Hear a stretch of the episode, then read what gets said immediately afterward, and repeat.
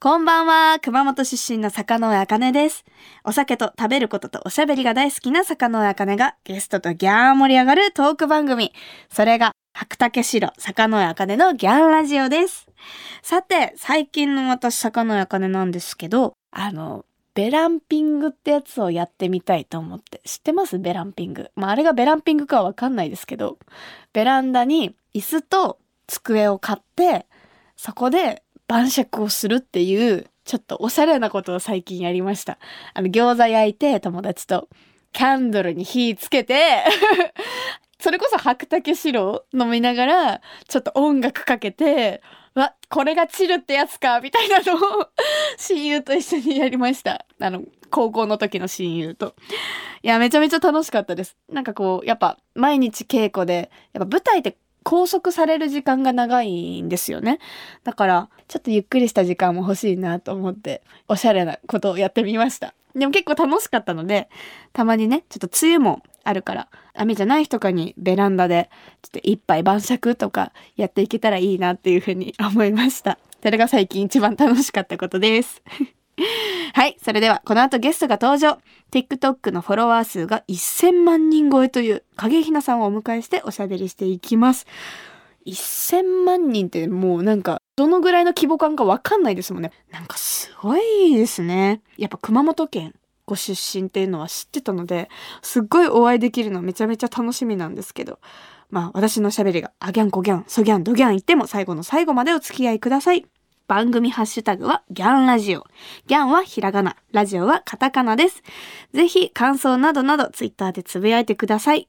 白竹城、坂上茜のギャンラジオそれでは本日のゲストをご紹介します。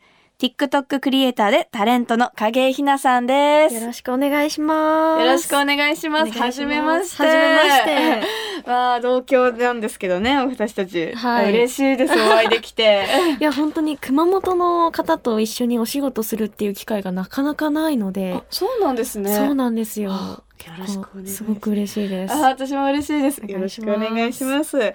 ということで、あのね、私たちの地元、熊本の高橋酒造の米焼酎、白竹白で乾杯させていただこうと思います。早速。早速、じゃあよろしくお願いします。お願いします乾杯。おー、美味しい。うんま。うんま、いいですね。私たちはソーダ割りはで、。あの、白竹白は飲んだりしますか？飲んでます。やっぱ熊本人としては知らない人はいないですよね。はい。私もう、うちの家庭はみんな好きですね。白。はい。お母さん毎日夜よ飲んでます。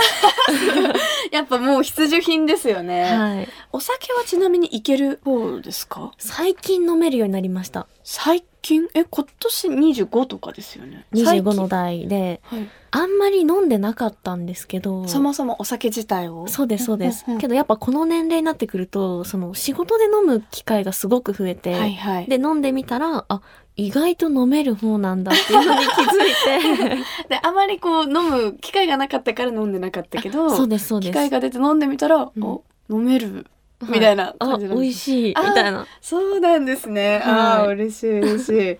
その白竹白飲むときはソーダ割りが多いですか、普段？そうですね。基本ソーダ割りで、うん。やっぱすっきりしてるじゃないですか、はいはい。味が。うん。なんでなんか余計になんだろうすっきり飲みやすくなる。うん。だから多分あの焼酎が飲みづらい方とかでも、うん。炭酸で割るとみんな飲めるんじゃないかなって思うぐらいですよね、確かに確かに、特にね白はすっきりしてるからうん、炭酸と相性めっちゃいいですよね、うん、お母様は何割ああのもうロックで。ああすごいですね、本物だ。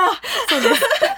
すごい。ということでね、まあ、ちょっと白飲みながらいろいろ喋っていこうと思うのですけども、お酒飲める機会が増えたっておっしゃってましたけど一人で飲むことはあんまりないですか？ああんまりないかもあんまり。人と飲むお酒が多いですか、そうですね。なんかこう一緒に飲むときにおつまみとかってなんかこれあったら嬉しいなみたいな。私割と自分で作りたい方なんですよ。それこそあのなんか私のお酒あるあるじゃないですけど、はい。おつまみは凝って作りたい派？えどういうの例えば作るんですか？なんか最近その友達と飲んでて作ったのは、なんかいつも普段は SNS を見てメニューとか決めてるんですけど、うんうん。その中でも最近、あ、これ今度からリビ確定だなって思ったのは、アボカドを揚げたやつと、ほう春巻きの中にクリームチーズと明太子と大葉を入れたやつと、あと普段常にあるのはアヒージョ。はあ、と、おしゃれだな。私、安直に枝豆とか 冷凍のやつ解凍して枝豆よし飲むみたいな感じだから。えでも美味しいですよね。美味しいです。あとは生ハムとかサラミとかうん。チーズとか、はいはい。まあそれはもう完全に出来上がってるものなんですけど、はいはい。その辺を集めてはい。食べるみたいな。いいですねなんかチルって感じがして えじゃあ結構料理もされるんですか、結構しますね。はあーなんかもう話聞いてるだけでなんか私の冷蔵庫にはない食材大葉とか 出てくるからあ料理されるんだなって自炊も結構普段からされるんですか？い。します。そうなんだ例えば最近何作りました、えー、最近は何作ったかな？あ、でもそれこそその春巻きを作りましたあ。その大葉のクリームチーズとと、あと、あの、生ハムと大葉とクリームチーズ。あとは普通の春巻き。3種類作って。3種類？すごいその料理する時間が好きなんですか？そうですね。なんか好きになりましたね。うんだからなんか結構その丁寧な暮らしってよくあるじゃないですか。はいはい SNS とかはいでも。憧れますなんかそういうのを周りでやってる子がすごく多くて、友達に。うんで、やっぱいろいろと教えてもらったりとか、そういうやってる子の姿を実際に見ると、あ、自分もやってみようかなって思うようになって、で、やってみたら意外と楽しいんですよ。そうなんですねだからもう最近はよく実家で漬けてた、あの、梅シロップ、夏に飲めるやつ、はい梅シロップで、それを炭酸で割ったりとか、まあお酒で割ったりとか、うん。いろんなことできるんですけど、それをちょっと、あの、親の方に連絡して、作り方教えてもらって、うん。今ちょうど漬け始めました。すごいですね。私3年3つ違いなんですけどあ、はい。3年前にそんな生活全然できなかった。なんかすごい大人ですね。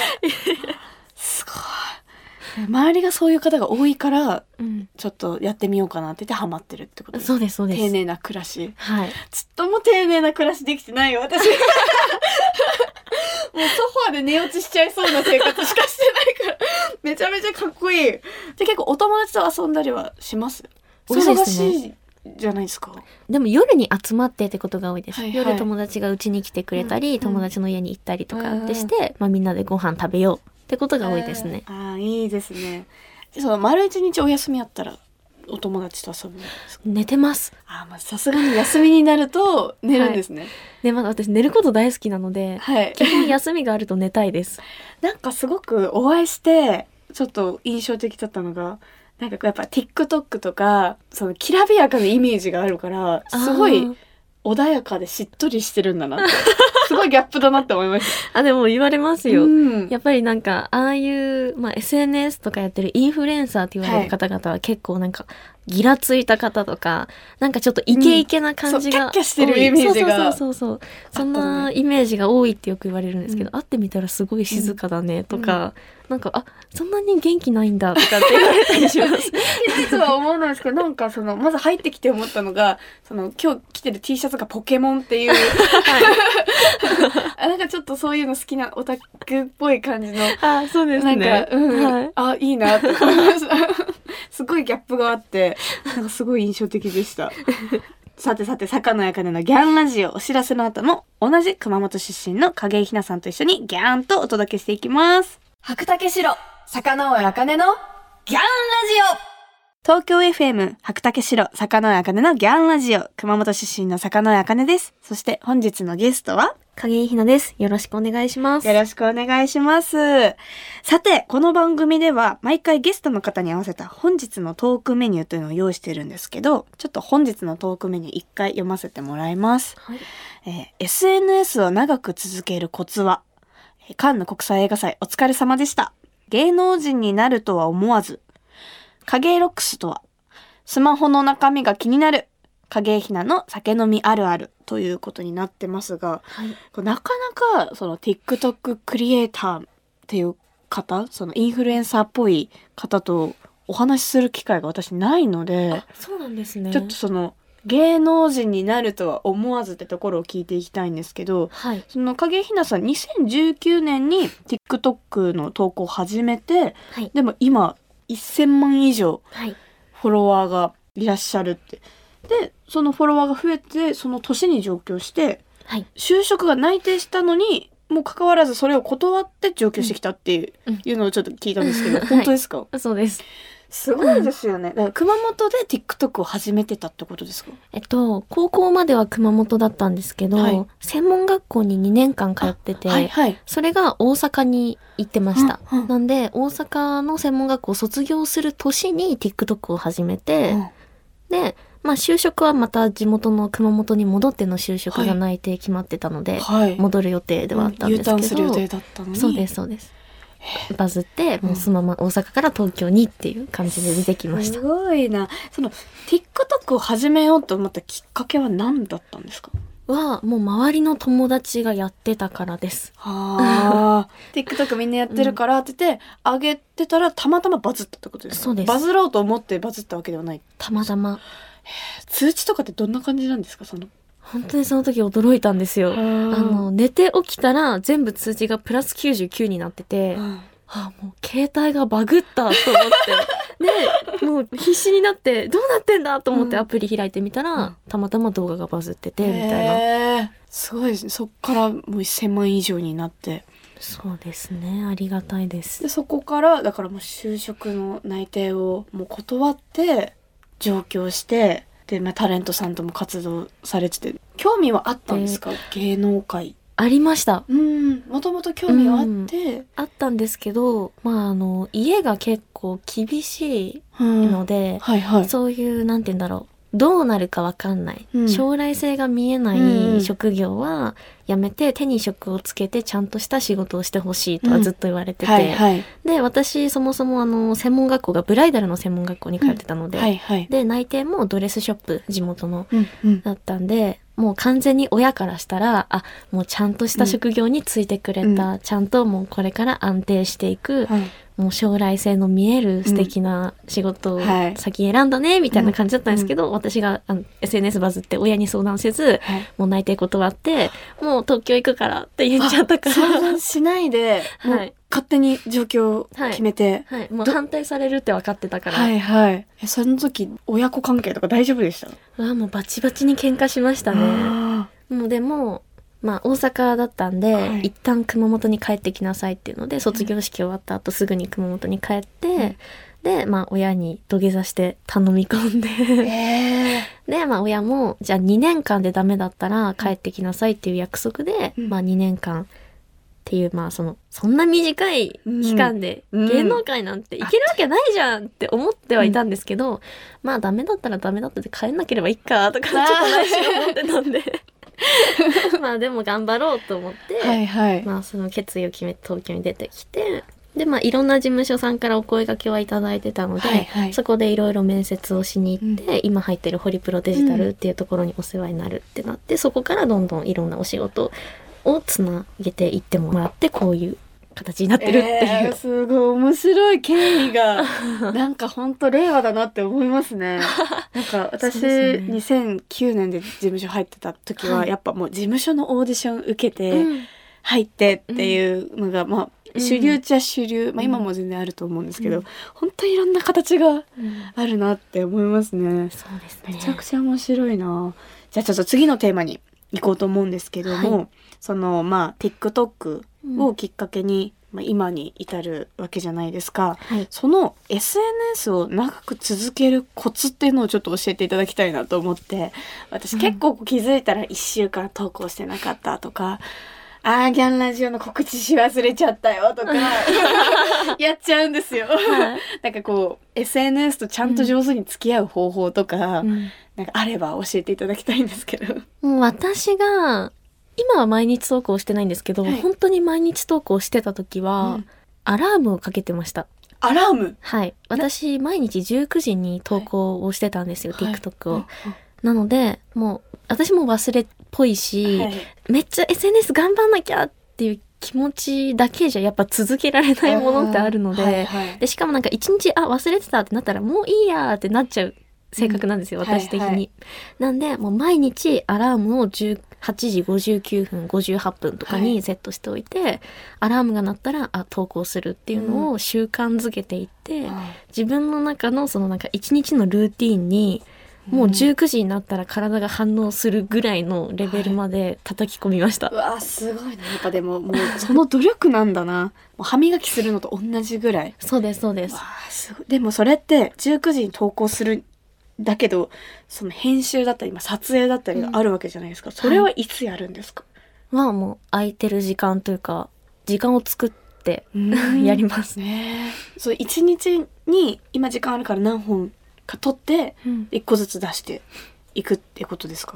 そうですね。でも私、器用じゃないので、もう1日多くても2本しか取れないんですよ。うんうんなんかちょっといろいろ凝っちゃって。こういうことが気になるって気になりだしたらもうそこの部分を訂正して気の済むまではいやり込まないと納得できないちゃんとタイプで。質も大事にしたいってそうなんですことですね。。だから、多くても2本しか取れないから、うんもう本当に取れる時とか、もう仕事から帰ってきて寝る前に取るとか。で、それで寝れなくなってもまあ仕方ないっていうぐらいで取ってそれが仕事だからら。って割り切って。そうです。い、やーすごいなだって今 TikTok もされてるし Twitter とインスタもされてますよね。そうですね。3つもはい使ってたら大変じゃないですか。全部自分で投稿されてるんですか、そうです。使い分けってどうしてるんですか？めっちゃ聞いてるけど。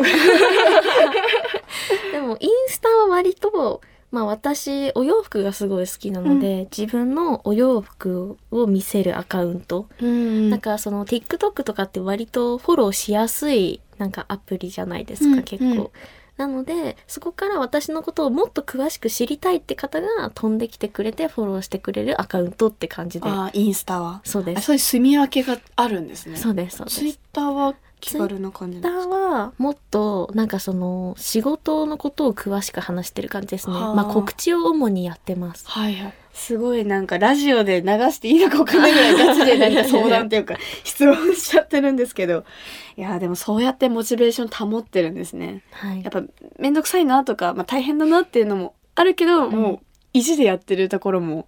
プロですねでもそこは。うん私もだから、え全然気づいたら忘れちゃっててとか言っちゃダメですね。ちゃんとしようって思いました。勉強になりました。ありがとうございます。はい。というわけで、影ひなさんとあギャンコギャンとおしゃべりしてきましたが、続きはまた来週ということで、最後に影ひなさんのお酒とともに楽しみたい一曲をお届けしてお別れしたいと思います。曲は選んでくださいましたか？はい。この曲は私が普段友達とお酒を飲むときに、結構割としっとり飲みたい派なので、はいはい。ゆったり心がリラックスできるような曲を選ばせていただきました。それでは聴いてください。ヨルシカでアルジャーノ。ということで、影ひなさんまた来週よろしくお願いします。お願いします。白竹城、坂上茜のギャンラジオ私が生まれ育った熊本を代表するお酒といえば、本格米焼酎、白竹白。白をベースにした可愛いボトルで、すっきりとした飲み口の中に、米焼酎ならではのふくよかな味わいが広がる、坂上茜お気に入りの一本です。さて、今日ご紹介したいのが、今年の4月に新しく発売されました、香る米焼酎、白竹香るの星空ボトルです。ボトル全体に星空があしらわれたとっても可愛いデザインで、キャンプなどのアウトドアはもちろん、自宅で飲んでいても星を眺めているような気分に浸れるお酒なんです。白竹香るは高橋酒造の6代目にあたるご兄弟が作ったお酒で、焼酎を普段あまり飲まない人や女性でも楽しめる新世代の本格米焼酎です。飲み方はハイボールがおすすめ。とっても魅力的なストーリーに溢れる大好きなお酒ですので、ぜひ星空に思いを馳せながら、遥かに香る銀条香をお楽しみください。首都圏の白竹白が買えるお店、飲めるお店については、高橋酒造の専用サイト、白マップから検索することができます。